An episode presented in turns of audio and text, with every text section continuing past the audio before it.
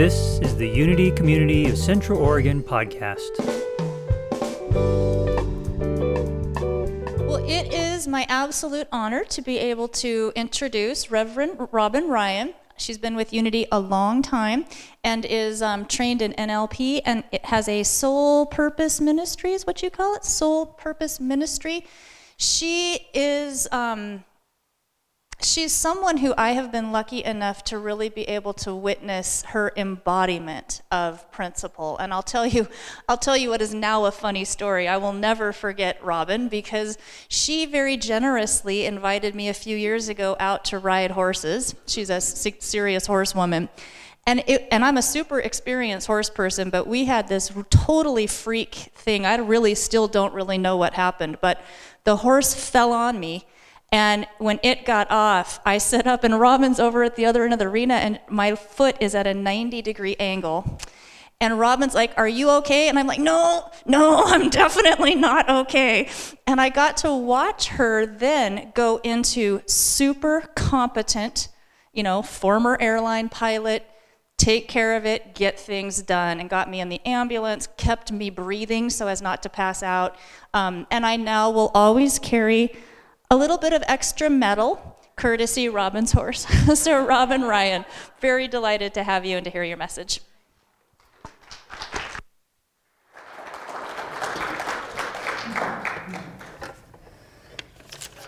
Good morning. Am I on? How's that? They'll get it figured out. There we go. Good morning. How are you all do- doing this morning? It's good to see you. It's my joy to talk about joy. And isn't that a wonderful place to be? How many of you like being in joy? Yeah. How many of you live in joy all the time? Yeah. That's why I thought it would be fun to talk about. Because it sounds so easy and it sounds so delightful, and don't we want to be in it? Now, we've all seen movies where there's an angel on one shoulder and a devil on the other.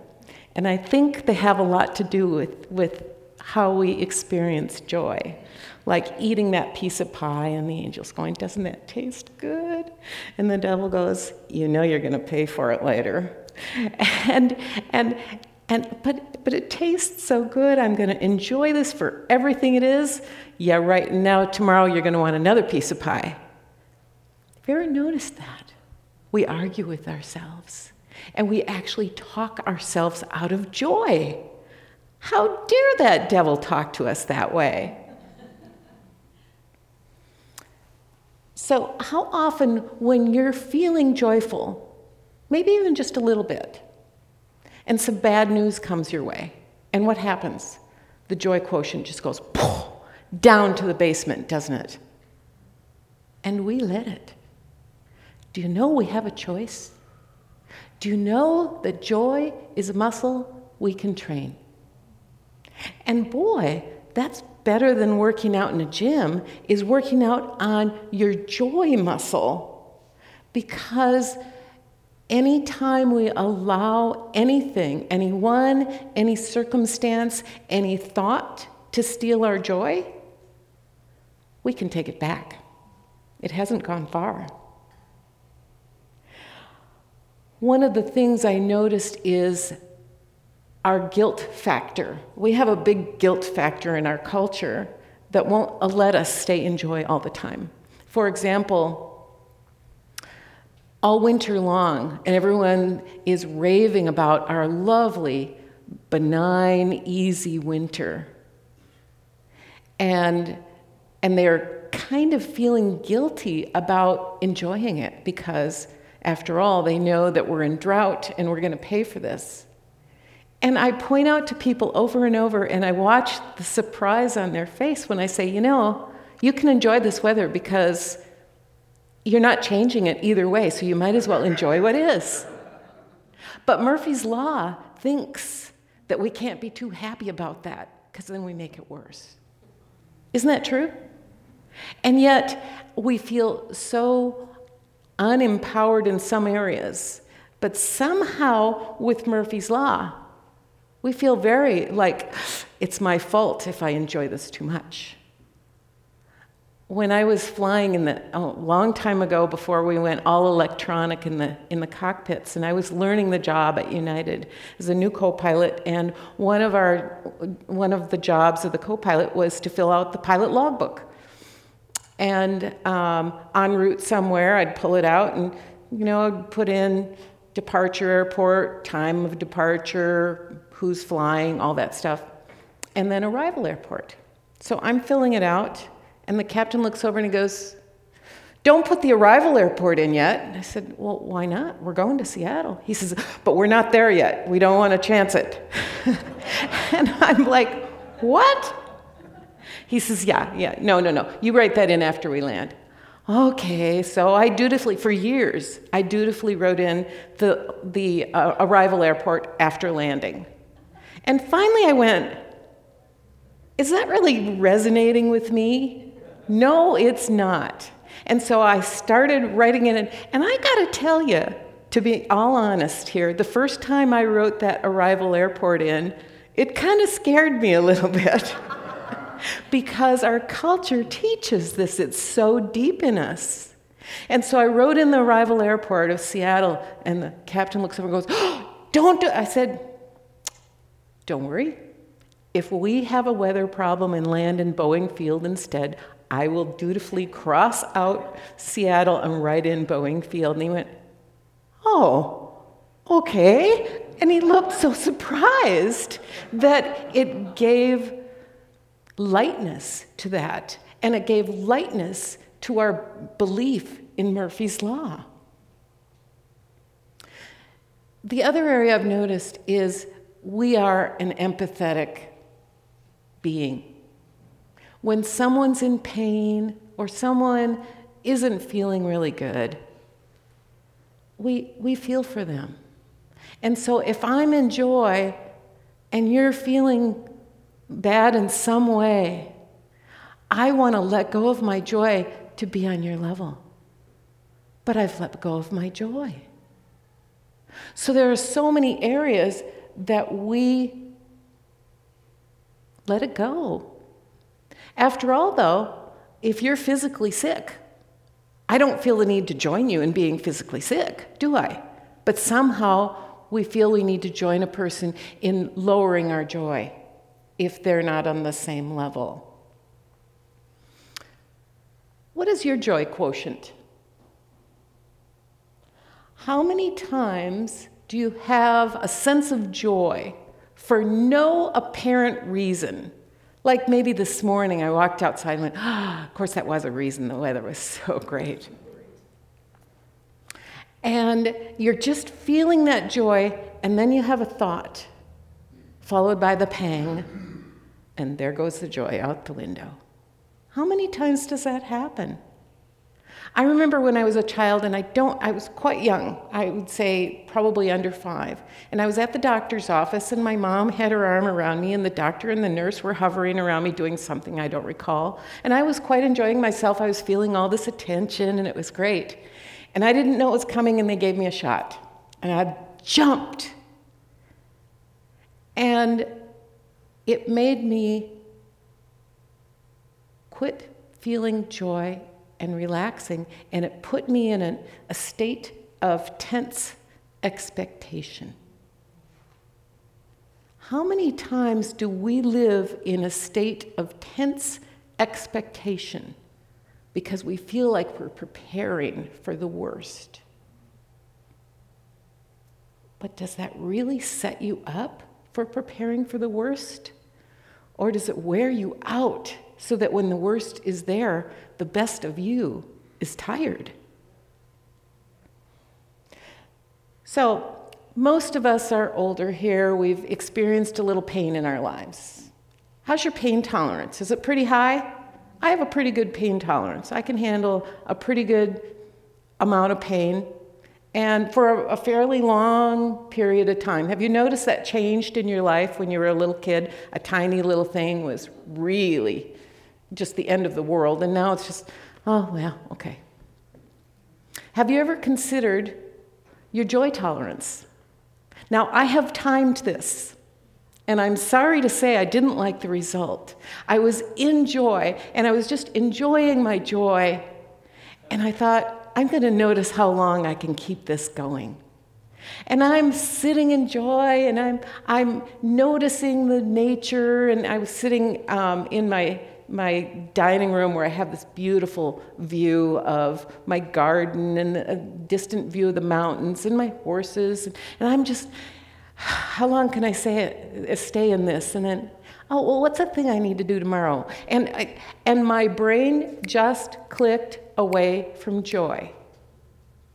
That is the muscle, and that is the nervous system that says, oh, that's all I can take. Think about that.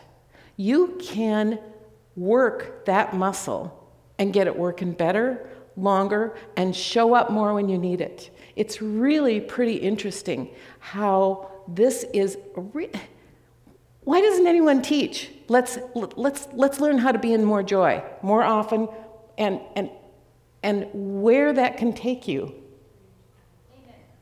My goal in life, some people uh, have different spiritual goals, and uh, you know, I, I, I never wanted to reach nirvana. I don't want to sit on a mountain and in meditation like a monk. That's just never been my goal. So I know that I want to experience all life has to give me. And that means the good stuff and the bad stuff and everything in between. So my goal is to be the, the uh, blow up bowling pin. You know that kid's toy? They sit quite high and they blow up and there's a weight in the bottom so you can punch it and it goes whoa, whoa and then it can find center again. That's my goal. When life hits me, because I want to I want to experience it all. I don't want to just sit in nothingness. When life hits me, how fast can I get back to joy? And that one I think I'm doing better on. I'm, I'm, a little happier with that one. I'm still working on the joy muscle, but I can find center a lot faster. And, and that is, well, it's kind of exciting. Um, one of the one of my favorite stories when I was flying is I was chatting with a flight attendant after the flight, and she said, "Oh, she says I had a, a real problem passenger. And I said, Tell me. And this flight attendant had the most big, beautiful doe eyes you've ever seen. And she said, Well, I had this first class guy come on, and he had too many carry ons. So I went up to him and said, Sir, you have too many carry ons, you'll have to check one. And this passenger goes, Do you know who I am? Which they kind of get a lot. And she showed me the doe eyes she gave him. She went, with sad eyes. And then she looked to the passenger settling beside him and said, Sir, do you know who this is? He doesn't know who he is. and she stunned him into silence while she very calmly took one of his carry ons and took it away to be checked. And she said, and I kept it going the whole flight. Every time I served him, I gave him the sad eyes, and he never said a peep. I wish you could have seen her eyes. It was incredible. So, that's one of the reasons where we have trouble finding joy, is because we go where another person is, and it's hard to make the leap back. But it's doable. You have to start with where a person is. If someone's not feeling well, or, or going through a challenge and go, oh, yeah, you know, I just got this bad news today. You don't bounce with joy. That's really not very effective. You go with where they are and go, oh, really? Wow, tell me more. But then you can lead them into joy if you're willing to build yours up little by little and take them with you. Some people are willing, some people are not. But is it really your job to stay down there with them or to come back to joy so you can be a bigger support. So, joy is needed in our society. The other thing, too, is I've noticed I'll be in joy, everything's good, and then I'll remember a problem. Oh, yeah, I forgot about that. And I kill my own joy. Oh yeah, I can't I can't feel joyful now. I've got to worry about how I'm going to handle this. I haven't figured it out yet. And when we look at what is wrong, that just takes you right down, doesn't it? Now, all skiers know if you ski through the trees, if someone tells the skier, don't hit the tree, guess where they go? They hit the tree. So instead, the skier needs to look at the path. Where do they want to go? And then they can easily ski in between the trees because they're not looking at them. They're looking at the path, and where you're looking is where you're going to end up going. The same is true for joy. And I looked at this and went, okay, I can't be happy now because I have to worry about this. And then I thought, now how goofy is that? When you're stressed, when you're upset, when you're nervous, anxious about something, if you could see the blood vessels in your head constrict, now you don't have as much blood running in there because you're worrying. Does that lead to good decision making? Not so much, does it? But if we can take that concern, worry, whatever, and go, hang on here, I'm going to go back to joy because I'm not ready to handle you yet.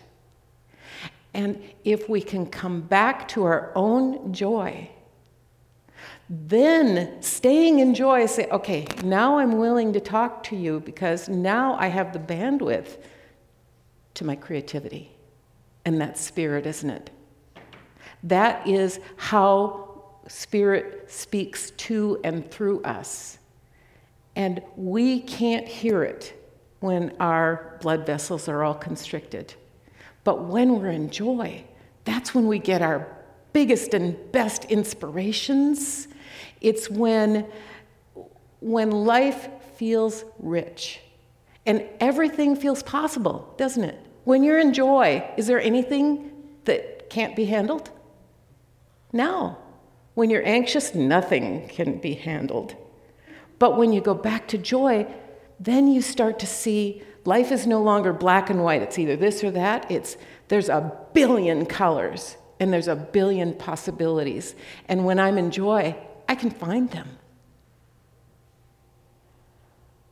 So,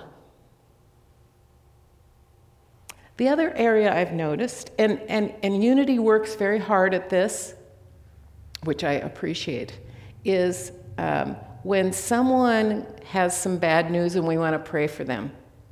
Like um, they have a bad news from the doctor's office, and everyone, oh, and then we want to pray. Well, if we pray from that level, then we're giving them something we don't really want to give, aren't we? Wouldn't you rather give away joy? So, the prayer we do here is about raising back up into the knowingness that there is just one power in the universe, just one. And that power works in and through us and everyone else and every grain of sand and everything that happens. And when we go back to that, then we find our joy again. Now, I have to be honest, sometimes I stay in that step a long time to get back to joy before I want to move on to any of the other parts because I want to give the best of myself when I'm praying for others. I don't want to give them my worry and my anxiety. I don't want to give them my little judgments because you know those angels and devils, they have lots of judgments, don't they? I don't want to give them that. I want to give them pure, unadulterated joy because that joy remembers that they are spirit too, that they are infinite in their wisdom, their capabilities, their they're eternal beings. And then when I'm in joy, I remember that. And when I remember that for them, they can find it too. Now, when I was raising my son, I saw that I had a couple of jobs to do. And one of them was to, rather than rather than tell him all the things he was doing wrong, which we parents can get into, can't we? Where we're always ah, you got to do that different. No, no, no, that's not right. And I realized how, how did that affect me when I was growing up? I just felt wrong and bad and everything else. So I saw my job raising my son as no, no, no, I need to be the cheerleader here. I need to point out what he's doing right. And so that he can feel good about, okay, there's something I can latch onto. Because we know how the mind works. When someone says, oh, you, you do, you're so good, your brain goes, yeah, well, you didn't see what I did yesterday, you know? and I believe that's our job, especially now that he's all grown up and gone. I absolutely am total cheerleader. That's my only job. I can't tell him what to do. I can't give him advice. That's not my job anymore because when you give an advice, advice to someone else, you're in essence saying, You don't know better, I'll help you out. and that's not what I want to, the energy I want to give to him. I want the energy of him is, Oh, you're going through this right now? I've got faith in you. You'll figure it out. And that's what I want to give out. We need to be cheerleaders for our loved ones. We need to not tell them, and we all love to give advice, and, and I'm front of the line in that area. But if I can give more advice of t- looking them in the eye and saying, You've got this. I know you've got this. Don't give up. Isn't that what we want to pass on to our loved ones? The last thing is the angel and the devil back to them again. Because you know, they never shut up, do they? They kind of go all the time. Well, I tried telling them to be quiet. They don't listen. So instead, I decided to have fun with them. Let's see how much I can giggle with the angel and the devil. Yeah, enjoy that piece of pie. No, you shouldn't eat it. There you go again. Come on, you guys. Can't you ever uh, agree on anything? And, and and see how much fun I can have with how the mind works. How the mind loves to mix and match and weigh things out and judge. The more we can giggle about it, the more we can get back into joy. So if I'm eating that piece of pie and the devil's going, Yeah, you shouldn't be doing that, go, Yeah, thanks for sharing. I'll talk to you later. I'm going to totally immerse myself in this pie right now and you can have fun with your actual thought patterns because that's what leads that muscle to learning to be in greater joy and in greater joy.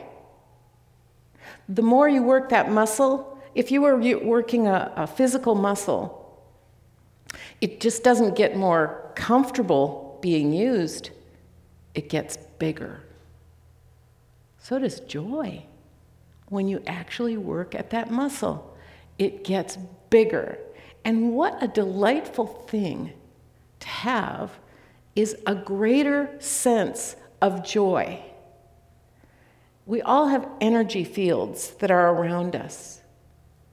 And joy is one of the most powerful there are. It really is strong. Try it out. Play with your energy field, and you can notice that other people notice it, even from behind. They don't need to see your face, they can feel your joy. Because that is how spirit works. We're just energy. And how we portray that energy literally invites into our life more of the same. Now, it likes to challenge you too. Did you really mean it? Hey, you're in joy today? Are you really wanting to be in joy? Let's throw this little curve at you. I call it the cosmic pop quiz.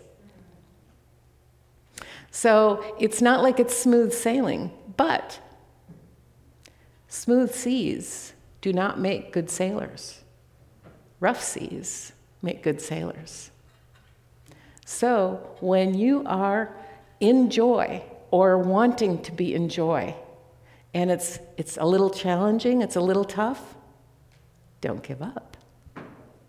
Because it is possible. Work that muscle. And yes, it gets tired, and sometimes the little devil goes, I don't want to. You got that little kid in you that says, I don't want to. Even the stuff that you know you will be really happy about later on. Keep working that muscle till that voice kind of quiets down because it will. The last thing is when you are looking at a tough situation and you've got some decisions to make,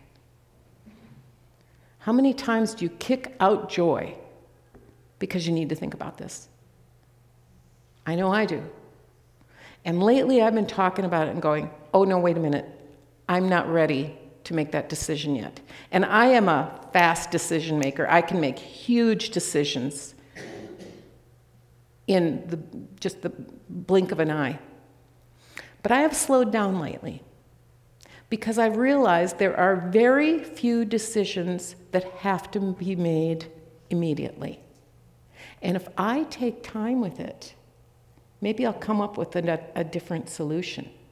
And so now, what I love to do with joy is to look at that thing I've got to work on, and it's not totally comfortable. Wait, wait, wait, wait, I'm not ready to talk to you yet. I'm going back to joy. And when I come back to joy, when I'm in true joy, now I see the billion colors. Now I see the billion possibilities.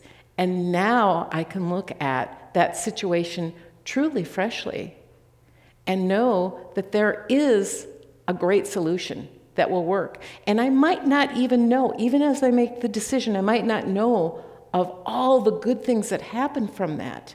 I need to know that because I made it in joy, I was connected. And so it was probably a better decision. And as it unfolds, it always unfolds better than I thought because joy leads to wonderful things. So the next time you catch your little angel and devil arguing with you, have a giggle. They are really fun to play with. And consider joy. Consider working that muscle joy. Make it your new challenge for the week. How much joy can you handle? Namaste.